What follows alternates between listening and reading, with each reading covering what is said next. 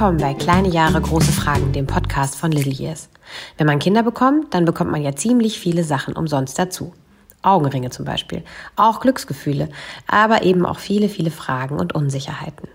Genau diesen wollen wir uns in diesem Podcast widmen und unterhalten uns dazu mit ganz verschiedenen Expertinnen und Experten. Wir, das sind Marie Zeisler und meine Wenigkeit Isabel Robles-Salgado. Wir haben Lilies zusammen gegründet und befassen uns seit vielen Jahren mit allen möglichen Themen rund um das Thema Familie. Klickt gerne mal rein www.littlyears.de. Heute geht es um Schadstoffe. Uff, das ist wirklich kein besonders schönes Thema, denn wenn man mal anfängt, nach ihnen zu suchen, dann sind sie wirklich überall. Dazu habe ich mich mit Susanne getroffen. Sie befasst sich seit Jahren hobbymäßig, aber eben auch doch ganz schön professionell mit Schadstoffen aller Art. Und obwohl das so ein schweres Thema ist, bringt sie es ziemlich leicht und verständlich rüber. Ich wünsche euch viel Spaß beim Gespräch. Dieser Podcast entstand in Zusammenarbeit mit Spalk Naturkosmetik. Spalk Naturkosmetik ist ein auf nachhaltige Naturkosmetik spezialisiertes Familienunternehmen, das von Beginn an fair, verantwortungsbewusst und ganzheitlich agiert. Wir mögen zum Beispiel die ikonische Seife sehr gerne, aber auch die Gesichts-, Haar- und Sonnenpflege und so vieles mehr. Die meisten Produkte enthalten den Extrakt der Speikpflanze, daher kommt auch der Name, und damit sind sie für sich ziemlich einzigartig. Und hier könnt ihr euch auch wirklich sicher sein, dass keine Schadstoffe enthalten sind. Mehr über Speik Naturkosmetik erfahrt ihr auf www.speik.de. Jetzt sitze ich hier zusammen mit der Susanne von Su natürlich, einer meiner liebsten Instagram-Accounts, ähm, obwohl es eigentlich gar nicht so ein positives Thema ist, was du da so, was du da so spielst auf deinem Account, aber es beeinflusst meinen Alltag tatsächlich auch ganz schön. Du bist ähm, für mich ja wirklich die Queen der Schadstoffe. Das klingt ein bisschen lustig. Vielleicht erzählst du mal kurz, ähm, wie es dazu gekommen ist, äh, dass du dich so gut auskennst und auch, äh, was eigentlich dein Background ist. Ja, das ist eigentlich eine ganz äh, kurze und lustige Geschichte. Ich komme aus einem Haushalt voller Naturwissenschaftler und die haben mich quasi im Alltag täglich beeinflusst und ähm, dadurch bin ich schon früh mit diesen ganzen Themen in Berührung gekommen. Ähm, ich selbst habe aber dann einen ganz anderen Weg eingeschlagen, weil ich dadurch so erschlagen wurde, dass ich in die Mode gegangen bin und ähm, heute in der Fashion arbeite. Aber nichtsdestotrotz ist halt einfach viel hängen geblieben und ähm, deswegen habe ich mir dann zum 16. Geburtstag ein Ökotest-Abo gewünscht und so hat es dann alles seinen Lauf genommen und ich kann mir eben auch sehr viel merken und wir reden eben auch in der Familie viel über diese Themen und insofern kam das dann eins zum anderen und irgendwann hat meine Freundin gesagt, ähm, die auch auf Instagram aktiv ist als Blogger, du haltest doch für die anderen fest, wenn du das eh schon alles liest und ähm, verständlich zusammenfassen kannst, dann mach das doch bitte und mach das für die Leute, die gar nicht wissen, wo sie anfangen sollen oder sich auskennen. Ähm, vielleicht hat ja da der eine oder andere Interesse. Ja, und so hat es dann seinen Lauf genommen. Ja, wie gesagt, ich finde es super informativ, weil es auch oft so Alltagssachen ähm, sind, die du einfach besprichst. Wie ist es denn jetzt ähm, bei dir im Alter? Kann man überhaupt noch ein unbeschwertes Leben führen, wenn man überall Schadstoffe sieht? Ja, die Frage wird mir tatsächlich jeden Tag gestellt. Und ähm, da muss ich einfach sagen, ich habe ähm, über die Jahre hinweg gelernt, es auch einzuschätzen. Also wenn man sich jetzt anfängt, damit zu beschäftigen, wird man ja irgendwie erschlagen von den Gefahren. Aber ähm, ich kann das, glaube ich, mittlerweile ganz gut einsortieren und auch das Risiko besser einschätzen. Und ich habe selbst ähm, eigentlich gelernt, gut damit zu leben. Also ich lasse mich dadurch in meinem Alltag nicht beeinflussen. Ich beachte einfach nur verschiedene Dinge und das ist wie ein Automatismus. Also wenn ich einkaufen gehe, dann gehe ich vielleicht mit etwas anderen Augen durchs Geschäft. Aber jeder, der sich anfängt, damit zu beschäftigen, weiß, was ich damit meine. Man macht es irgendwie automatisch. Was sind denn so die in deinem wirklich so in deinem Alltag, so im täglichen Leben, du hast drei Kinder, ähm, so Sachen, wo du immer darauf achtest, was jetzt vielleicht nicht jeder macht, was aber mhm. nicht so schlecht ist, um so ein paar Gifte zu vermeiden? Also jetzt gerade im Sommer ist das Thema Sonnenschutz natürlich ähm, allgegenwärtig und sehr, sehr groß. Und ähm, Sonnencreme oder auch Sonnenschutz per se, da kann man schon tatsächlich viel machen oder viel vermeiden und auch auf sehr einfachem Wege. Da gibt es viele Alternativen. Das ist ein ganz großer Punkt in unserem sommerlichen Alltag. Und ähm, sonst ja Wasser ablaufen lassen beim Trinkwasser, bevor ich in der Früh anfange, das Wasser als Nutzwasser zu nehmen für Kaffee etc. Ähm, dann. Das war auch wirklich eine Minute, ne? ja, bis es gleichbleibend kalt aus der Leitung kommt. Äh, das merkt man dann auch. Und ähm, dann sind also die, das Stehwasser, was in der Hausinstallation verweilt, ist dann abgeflossen und da kann sich halt über die Zeit viele Dinge ansammeln, die aus der Leitung emigrieren oder die auch in dem Wasser so Mikroorganismen sich verändern und Keime und das ist halt dann weggespült, weil dann das Fließwasser nachkommt und ähm, insofern, das ist ein Punkt, den kann eigentlich jeder beachten und sich für die Gesundheit gut tun. Es gibt auch noch im Osten Deutschlands oder ähm, ja eher quasi oberhalb von Bayern in dem einen oder anderen Haus Bleileitungen. Das wissen halt einfach viele nicht, aber das sind Themen, die man auf jeden Fall auch erfragen kann und da kann man sich schlau machen. Das ist ein großer Punkt. Ja, dann ganz die ganze Kosmetik. Bei uns zu Hause gibt es eigentlich nur Naturkosmetik. Ja, es gibt auch gute konventionelle Kosmetik, aber bei uns hat sich das so eingebürgert, dass wir verschiedene Produkte gefunden haben, die für uns halt einfach gut sind. Und ähm, insofern ist das das, auf was wir eigentlich so am meisten achten und natürlich Ernährung. Also bei uns ist äh, Obst und Gemüse eigentlich zu 99 Prozent biologisch und ähm, wir kaufen sonst auch von den Lebensmitteln konventionelle Produkte, aber halt einfach die, wo wir wissen, die sind gut. Und das ist einfach, das ist ja, ob man jetzt einkaufen geht und darauf achtet oder nicht, man nimmt ja meistens die gleichen Produkte. Und ähm, wir haben halt, wenn wir dann eh nicht das schon genommen haben, eine Alternative gesucht und haben, kaufen eigentlich im Endeffekt immer das Gleiche. Ja, ja, macht, macht glaube ich, jeder Basics, so, oder? Ja. ja. Immer das gleiche Mehl oder die gleiche Milch. Ja, ja, ist bei uns auch auf jeden Fall so. Ähm, genau, Stichwort ähm, Schadstoffe in Kosmetik. Jetzt hast du es ja auch schon angesprochen. Da wollen wir heute auch ein bisschen näher drauf eingehen. Ähm, warst du eigentlich in der Hinsicht schon immer bewusst unterwegs oder hast du früher auch konventionelle Kosmetik verwendet?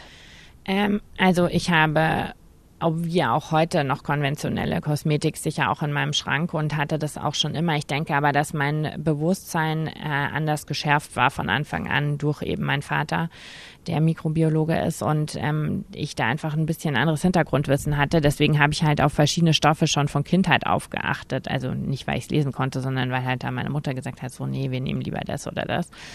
Aber ähm, generell, ja, also ich habe auch ähm, Kosmetik gehabt, die ich vielleicht heute nicht benutzen würde, aber weil es halt jeder hatte und cool war, hatte ich das halt als Teenie auch. Aber ähm, ich denke schon bewusster als vielleicht manche andere Haushalte, weil es halt einfach geprägt war durch meine Eltern. Ja, das macht Sinn. Ähm, ich habe mir überlegt, dass wir vielleicht mal so die klassischen Fallen, die so in Kosmetik sind, die klassischen Stoffe, die so drin sind, in äh, klassischer Kosmetik mal durchgehen und du erzählst, ähm, wie man die findet, wo die drin sind und vielleicht auch, ähm, warum die ungesund sind. Mhm. Ähm, wenn du zu irgendwas nichts weißt, dann sagst du einfach Bescheid. Aber ich glaube, das wird kein Problem für dich sein. Kein Thema. Ähm, Thema Nummer eins ähm, ist, glaube ich, fast jedem ein Begriff Parabene. Ja, Parabene sind Konservierungsstoffe, die in äh, konventioneller Kosmetik enthalten sind und die verschiedene Wirkungen auf den Körper haben können, da sie durch die Haut eindringen können. Und somit ist es wichtig, dass man die meidet, denn sie haben verschiedene Wirkungen auf den Körper. Sie können eben allergisierend wirken oder auch hormonell wirken. Und deswegen ist es wichtig, dass man die einfach versucht zu vermeiden. Es ist mittlerweile heute auch eine andere Sensitivität der Bevölkerung. Also ich denke, das ist schon, wie du sagst, jeder hat schon mal davon gehört. Aber in Naturkosmetik sind Parabene oder der Einsatz von Parabenen verboten und deswegen, wenn man auf Nummer sicher gehen will, ist es am besten, man äh, geht zu Naturkosmetik. Deswegen ist bei Naturkosmetik wahrscheinlich auch immer unten in diesem kleinen Ding steht nur sechs Monate oder zwölf Monate oder vielleicht mal maximal 24 Monate, oder? Genau, und da gibt es alternative Möglichkeiten der Konservierung, unter anderem durch Alkohol. Und deswegen ist es bei Naturkosmetik eben so, dass die äh, Kosmetik in meisten Fällen nicht so lange hält wie konventionelle Kosmetik. Ja, was ich ja auch immer am Anfang doof fand und dann im Nachhinein jetzt gar nicht so schlecht, weil man dadurch nachhaltiger mhm. wird, finde ich. Weil man dann die find Sachen auch. auch. nicht ewig aufhebt, sondern mhm. weiß, ich kaufe auch nur das, was ich dann mhm. auch wirklich in den zwölf Monaten Verbrauche. Ja, finde ich auch. Das ist ein guter Ansatz. Ja. Duftstoffe. Ja, Duftstoffe, die sind ein Thema. Hinter Duft darf sich nämlich alles verbergen. Also alles, was konventionelle Kosmetikhersteller ähm, irgendwie nicht so offensichtlich äh, darlegen können wollen möchten, wird unter Duftstoffe verpackt. Und deswegen kann es eine sehr hohe Bandbreite an Sachen sein, die vielleicht für den Körper nicht so zuträglich sind. Ähm, ganz große ähm, Sache sind die Moschusdüfte. Die sind ähm, wirklich sehr, sehr schwierig für uns unseren Körper, unter anderem, weil sie Allergien auslösen können, aber auch wirklich schwerere Krankheiten auslösen.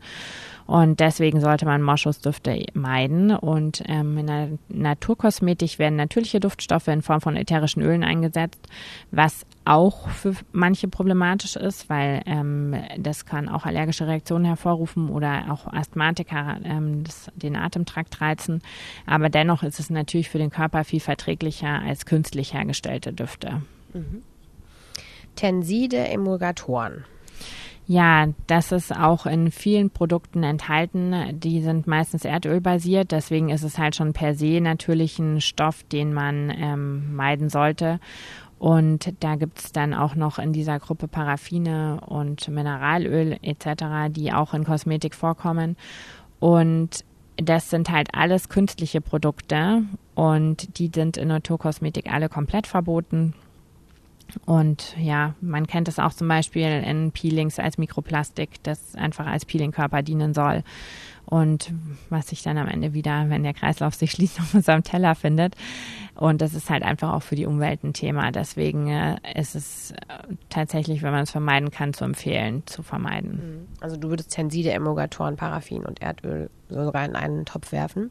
Bei Paraffin, Erdöl hätte ich jetzt als nächstes auf der mhm. Ähm, auf dem Zettel und ähm, ja, das ist ja auch wirklich was. Paraffin ist ja in so vielen, also auch so ein Lippenbalsam und sowas drin. Ja, das Mineralöl und oder Mineralöl basiert ähm, oder Erdöl basiert, das ist halt einfach, dass es zum Beispiel in Lippenpflegeprodukten oder auch in äh, Vaseline sehr, sehr hohen Dosen vorkommen kann. Und wenn man das jetzt mit Lebensmitteln vergleicht, die man ja auch eventuell aufnimmt oder beziehungsweise die man isst und aufnimmt und den Lippenschutz dann auch eventuell natürlich mit isst, wenn man ihn auf die Lippe aufträgt.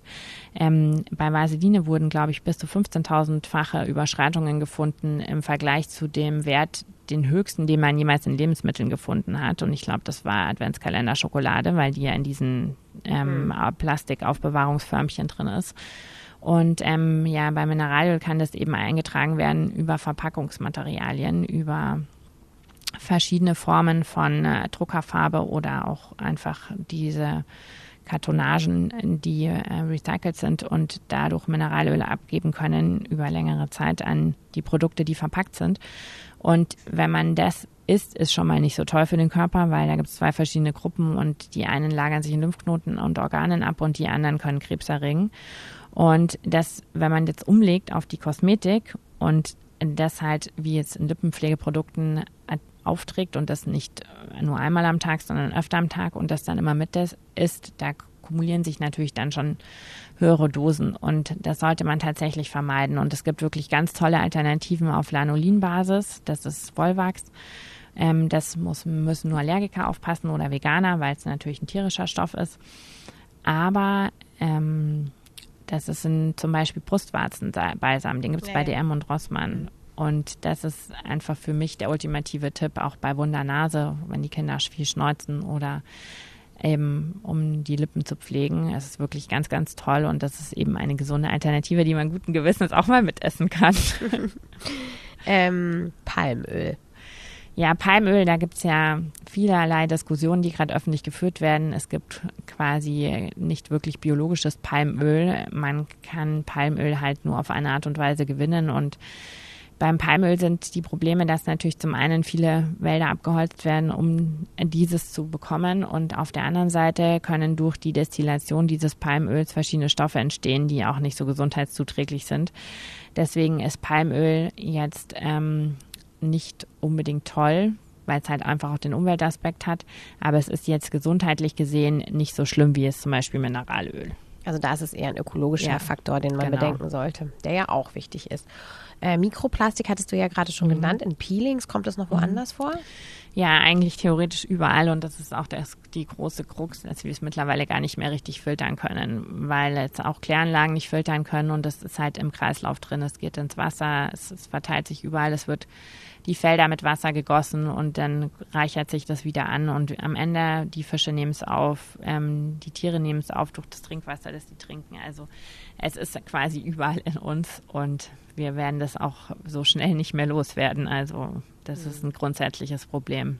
Aber ich denke, da sind viele Kosmetikhersteller, auch konventionelle, einfach schon, ähm, haben das groß auf dem Zettel und ich glaube, die meisten haben es auch schon verbannt, ähm, das auch in Peelings zu nutzen etc. Also ich glaube, da ist gar nicht mehr so eine große Problematik. Mhm. Wobei die Problematik ist schon da, aber wird zumindest ja. nicht mehr äh, nicht mehr verstärkt. Ja, es, ich mhm. denke, es ist halt ähm, einfach bei vielen ins Bewusstsein getreten, auch bei den Verbrauchern und die haben es halt bewusst gemieden und dadurch haben halt dann die Hersteller versucht, Alternativen zu finden. Mhm. Und ein Thema, das ähm, auch ganz, ganz viel besprochen wurde in den letzten Jahren und verrückterweise davor aber nicht, ist Aluminium. Ja, Aluminium ist ja so eine Sache. Also da streiten sich wirklich ähm, die Leute. Da sind ähm, viele Experten, die sagen, Aluminium ist nicht gut für die, ähm, ja, wenn man es aufnimmt über Kosmetik wie jetzt Deodorants oder verschiedene andere Kosmetikprodukte wie Sonnencreme dass es dazu führen kann, dass es sich im Körper anreichert und ähm, unter anderem Krebs auslösen kann, weil es wurden verschiedene Studien gemacht, wo in ähm, Tumoren der Brust ähm, Aluminium nachgewiesen oder Anreicherungen, so Herde ange, ähm, gefunden werden konnten. Allerdings ist nicht klar, ob quasi der Brustkrebs das Aluminium anzieht oder das Aluminium den Brustkrebs. Das konnte man bis heute jetzt noch nicht so ganz klar widerlegen oder darlegen. Und ähm, ja, es war eben lange in Verruf, dass es auch neurodegenerative Erkrankungen wie Alzheimer und Parkinson und so weiter unterstützen kann, weil sich es auch im Kopf ablagert oder im Hirn. Und das sind eben Dinge, die sind noch in Klärung. Es gibt mittlerweile auch viele Gegenstimmen, die sagen, es ist tatsächlich nicht schlimm, auch wenn man das über die verletzte Haut in der Achsel nach der Rasur aufnimmt. Ähm, es wird lokal in der Haut gebunden und geht nicht weiter. Ähm, ja, da kann ich auch nichts, habe ich noch nichts gefunden, was mich auf der einen Seite überzeugt oder auf der anderen Seite überzeugt. Ich persönlich vermeide es, weil ich meine Produkte sowieso nicht enthalten. Ähm, weder die Sonnencreme noch Deo, was so die Klassiker sind. Ähm, ist auch manchmal Zahncreme drin oder so. Aber da sind wir, haben wir das jetzt zu Hause eh nicht, deswegen gibt es diese Thematik für uns eigentlich nicht. Mhm.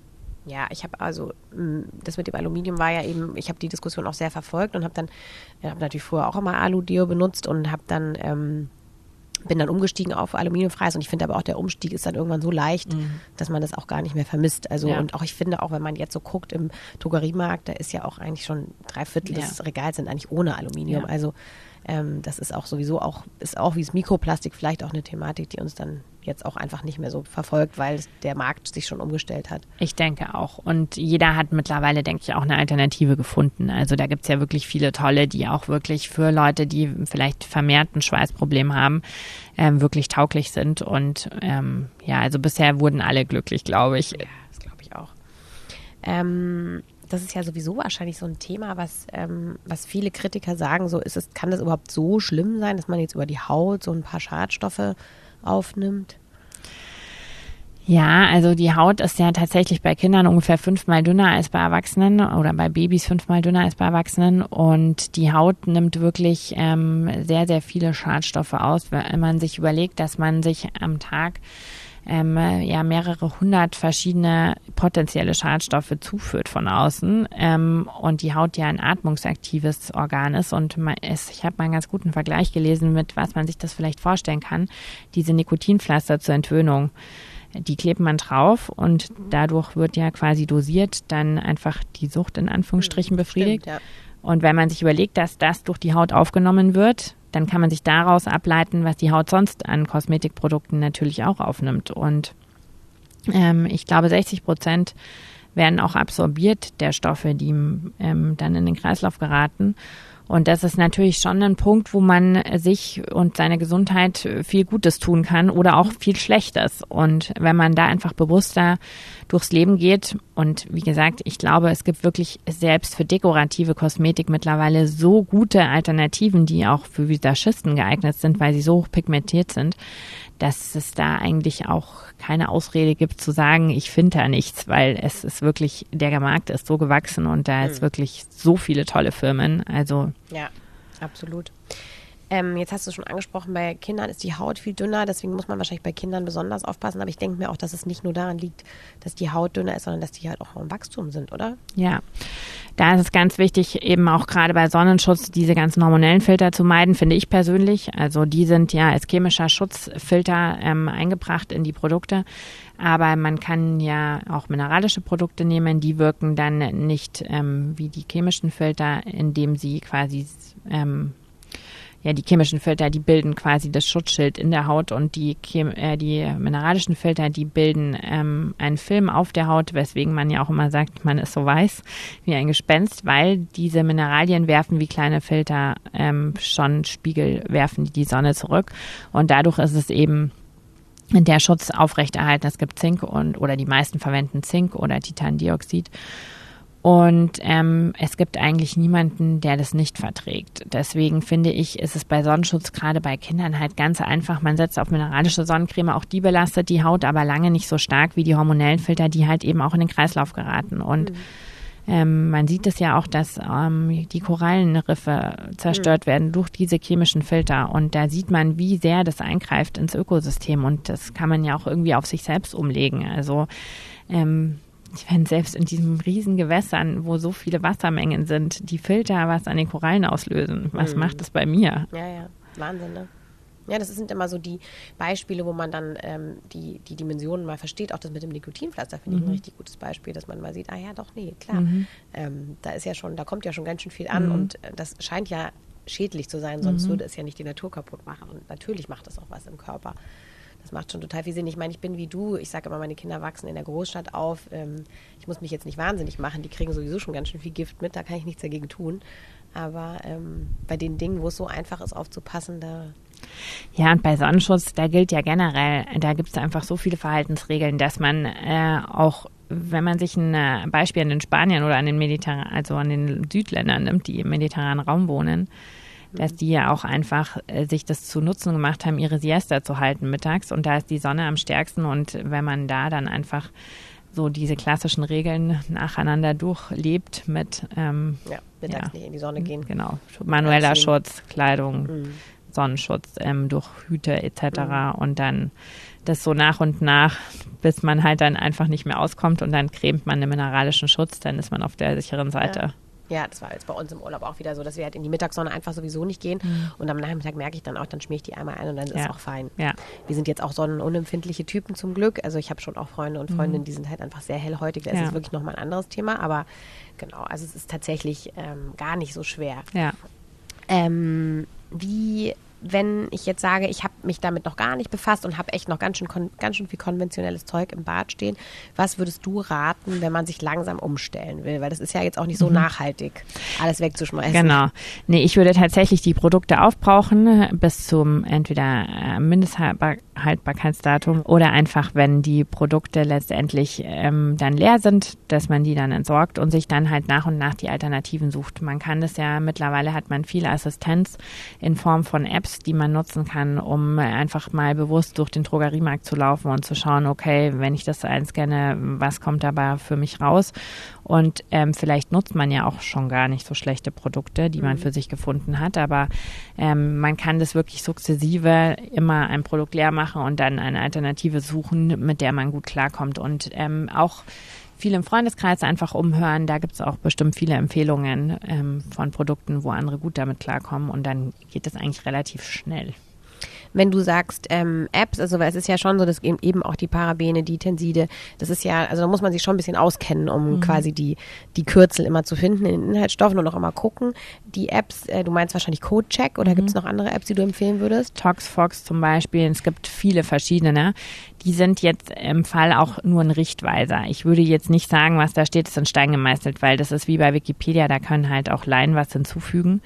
Und da ist es einfach ganz, ganz wichtig, dass man auch sich ein bisschen selbst recherchiert und ähm, einliest. Aber nichtsdestotrotz ist es ein guter Wegweiser. Also wenn ich jetzt als Laie und mich noch nie damit beschäftigt habe, ähm, in ein Geschäft begebe und einen Artikel einscanne und dann sagt Codecheck ähm, 90 Prozent grün und 10 Prozent rot und ich schaue mir dann genau an, was sind die roten Sachen, kann ich dann damit leben oder nicht leben und das ist einfach auch schon ein guter Richtungsweiser. Also dann kann man sich da explizit ja nochmal dazu einlesen und dann entscheiden, ob man das jetzt möchte oder nicht möchte oder sich eben dann eine Alternative suchen. Mhm. Und die und, sind echt super einfach, ne? Da muss man mhm. wirklich nur den genau. äh, den Code, den Barcode ja. quasi einscannen. Also das empfehle ich tatsächlich jedem, der sich damit noch nicht beschäftigt hat, weil es wirklich ein guter Richtungsgeber ist. Aber man darf sich auch nicht 100% drauf verlassen, weil eben auch manchmal Angaben drin sind, die nicht stimmen oder es hat sich die Rezeptur geändert.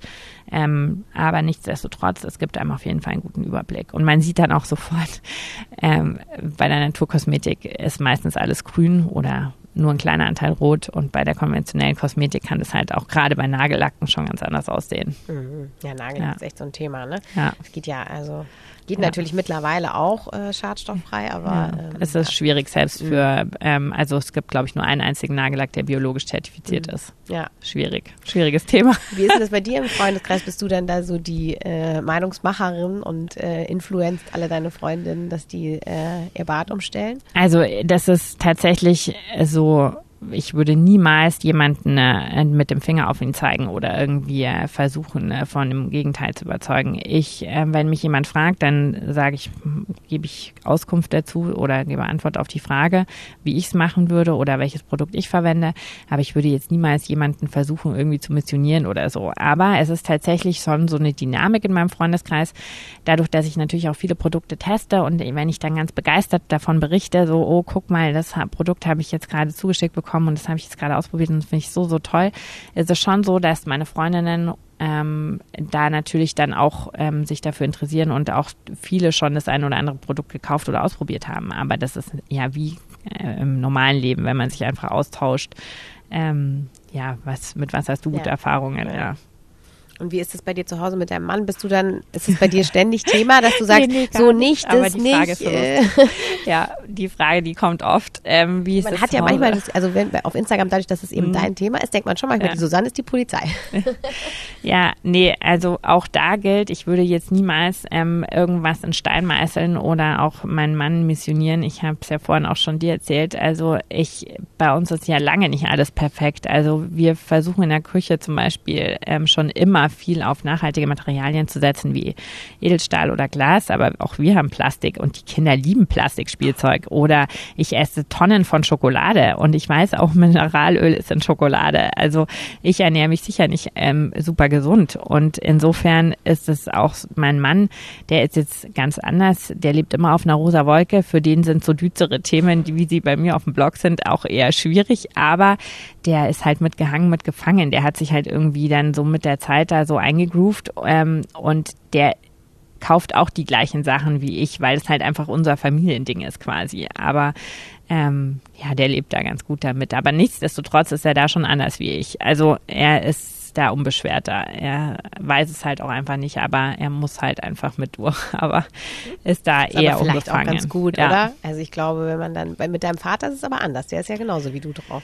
Mein Vater sieht vieles entspannter. Also gerade was auch so diese Schimmelpilz-Thematiken und so betrifft, da ist der viel entspannter. Der sagt ja, da gehst einmal in den Wald und da hast du wirklich überall die Mikroorganismen, die alles zersetzen. Und wenn du da über die Wiese gehst, was meinst du, wie viel Schimmel da hochkommt? Und ich mache halt Alarm wegen Schimmel in Nüssen. Also weil weil es ist halt, er, er sieht halt vieles einfach aus im großen Ganzen und ich bin halt dann mehr so im Thema drin. Aber ich muss sagen, es hat sich wirklich über die Jahre gewandelt, dass er tatsächlich mittlerweile ähm, sogar äh, eingestanden hat, dass ich auch öfter mal recht hatte mit Themen, die er so gar nicht auf dem Schirm hatte, wie zum Beispiel auch diese Aluminium-Thematik. Äh, das war schon 2014 oder so. Mhm. Und ähm, da ist er mittlerweile sogar ganz zugänglich geworden und hört auch mal zu, wenn ich ihm was sage. Das war lange Zeit nicht so. Ja, lustig. Das mit dem Schimmel ist auch ein Thema, was mich in meinem Alltag auch mittlerweile total mhm. äh, beschäftigt, weil ich natürlich die Beeren jetzt immer ganz ja, genau angucke. Und äh, ich hab's noch, ich schaff's noch nicht, ja. dann immer das ganze Ding wegzuschmeißen, mhm. wenn eine so ein bisschen datschig ist. Aber da denke ich immer jedes Mal an dich. Ja, es ist sehr ernüchternd, dieses Thema, weil es ja wirklich ähm, gerade bei wässrigen äh, Obst und Gemüse wie jetzt Himbeeren, ist es halt leider auch die Nicht-Betroffenen könnten halt schon ähm, ja mit Schimmel verseucht sein, in Anführungsstrichen verseucht ist immer so ein dramatisches Wort, aber ja, angesteckt sein, ähm, weil man diese ähm, Schimmelsporen auch gar nicht sehen kann. Und das Mizell bei einer Gurke, das geht halt durch die ganze Gurke durch, auch wenn man es nicht sieht, weil nur das eine Ende verschimmelt ist, aber durch das Wasser verteilt sich das halt überall hin. Und das ist tatsächlich gerade für Kinder, die ja sehr sensibel sind, sollte man wirklich jede Belastung mit Schimmel vermeiden, weil es gibt da einfach viele Studien, warum in verschiedenen Regionen der Welt erhöhte Leberkrebsaufkommen sind. Und da hat man dann rausgefunden, zum Beispiel in Kuba, glaube ich, war das, dass da ähm, ein Erdnussanbaugebiet ist und dass die sich natürlich dann auch sehr viel von Erdnüssen ernähren, weil die halt überall verfügbar sind. Und da gab es dann eine sehr hohe Leberkrebsrate. Und das wurde dann auch wirklich darauf zurückgeführt, dass es halt auch natürlich in feuchten Ländern schwieriger mit der Lagerung ist und ähm, auch gerade bei den ganzen importierten Sachen nach Deutschland, die einen langen Weg hinter sich haben und auf Containern in Schiffen sind, da kann sich das natürlich dann auch einfacher bilden und das kann dann schon sehr hohe Mengen annehmen. Und Aflatoxin, das ist dieses Schimmelpilzgift, ist halt eines der krebserregendsten natürlichen Stoffe weltweit. Mhm. Und wenn man es vermeiden kann, sollte man es vermeiden. Aber ja, ganz anderes Thema, sehr ausführlich. ja. ja, aber ich meine, das ist ja auch das, was dich so sympathisch macht, dass man noch merkt, es macht dir einfach wirklich Spaß, obwohl es so ein unschönes Thema an vielen Stellen ist. Ist ja. das ja schon auch wirklich eine Leidenschaft von dir. Wenn man jetzt ähm, gerne auch in das Thema einsteigen möchte, aber ähm, noch überhaupt nicht so eine Idee hat, wo findest du denn deine Quellen? Also du liest ja wirklich auch Studien. Ja, ähm, also natürlich habe ich meinen Vater als erste große Quelle, weil der mich auch immer dann äh, mir weiterhilft und auch ja viel Fachliteratur hat, in die ich, wo ich er mir dann einfach ausleiht oder mir sagt, wo ich mich hinwenden soll. Weil ganz groß für mich in meiner täglichen Recherche ist das Bundesinstitut für Risikobewertung. Ich denke, da kann auch jeder Bürger oder Laie ähm, gute Informationen finden, weil sie natürlich sich auch mit auf den Schirm geschrieben haben, das verständlich ähm, für die Bürger darzulegen. Und da gibt's immer viele FAQs und ähm, da kann man doch viel Auskunft finden und super interessant. Dann die Verbraucherzentralen der verschiedenen Bundesländer sind super hilfreich. Da gibt's ganz viele tolle Tipps und auch viele Themen, die aufgenommen werden. Dann natürlich auch, was die ganze Mobilfunk und Strahlung und so betrifft, sind dann auch das Bundesamt für Strahlenschutz ähm, ja, und da gibt es viele offizielle Quellen, die ich heranziehe. Ich will, der Ökotest ja. auch dazu? Ökotest ist auf jeden Fall für mich ein gutes Tool ähm, als Verbraucher, da wir ja alle nicht in der Lage sind, weil wir kein Labor haben, bestimmte Produkte zu testen. Und da gibt es eben dann nur die Verbrauchermagazine wie auch Stiftung Warentest, die eben dann auch Produkte wie jetzt, weiß ich nicht, Kinderschuhe zum Beispiel, wirklich unter die Lupe nehmen und im Labor testen, was wir als Laien einfach nicht können. Und insofern bin ich froh, dass wir diese Möglichkeiten haben, diese Tests einzusehen. Und das ist für mich auf jeden Fall auch immer ein Denkanstoß und ein Richtungsgeber. Mhm. Aber ich mache dann immer noch meine eigene Recherche dazu, um das halt für mich ins große Ganze zu setzen. Ja, Okay, aber Ökotest und äh, die Seiten, die du genannt hast, sind ja schon mal super. Und dann kann man natürlich auch mal auf deiner Instagram-Seite gut nachgucken. Die ist auch echt gut verschlagwortet und gut sortiert. Und du machst ja auch ständig FAQs, wo du dann immer wieder die gleichen Fragen beantwortest, für die, glaube ich, sehr viele sehr dankbar sind. Ja, es ist tatsächlich leider schon oft ernüchternd und ähm, es sind viele Themen einfach auch nicht so schön auf meiner Seite und Instagram nutzen ja viele, um abends irgendwie runterzukommen und sich nochmal berieseln zu lassen und schöne Fotos und Bilder zu sehen. Da sollte man dann nicht unbedingt bei mir vorbeischauen. Lieber morgens. Lieber morgens, wo man das noch gut verarbeiten kann und vielleicht die Nacht dann nicht ganz unruhig schläft. Aber es ist einfach gut für viele, dass man, äh, denke ich, einfach viele Themen, die uns im Alltag bewegen, äh, zusammengefasst hat und dann auch nochmal nachlesen kann. Und ich versuche das immer kurz und komprimiert zu machen, was tatsächlich nicht wirklich einfach ist, weil immer so viele Informationen zu einem Thema da sind. Aber man kann ja dann auch immer nachfragen und ich versuche dann auch immer die Quellen den Personen, die noch sich nochmal tiefer einlesen wollen, zu nennen, damit die sich dann auch nochmal einlesen können. Und ja, das soll auch einfach nur ein Richtungsweiser sein. Aber ich möchte jetzt niemanden missionieren oder sagen, dass es irgendwie ja So wirkt es aber auch gar nicht. Ich finde es echt immer, trotz der Schwere, total unterhaltsam und, äh, und sympathisch. Dankeschön. Super. Ich danke dir vielmals, Susanne. Und äh, wir haben viel gelernt heute und du wirst bestimmt noch ganz viele Nachfragen bekommen. Danke. Danke dir. Dankeschön, was.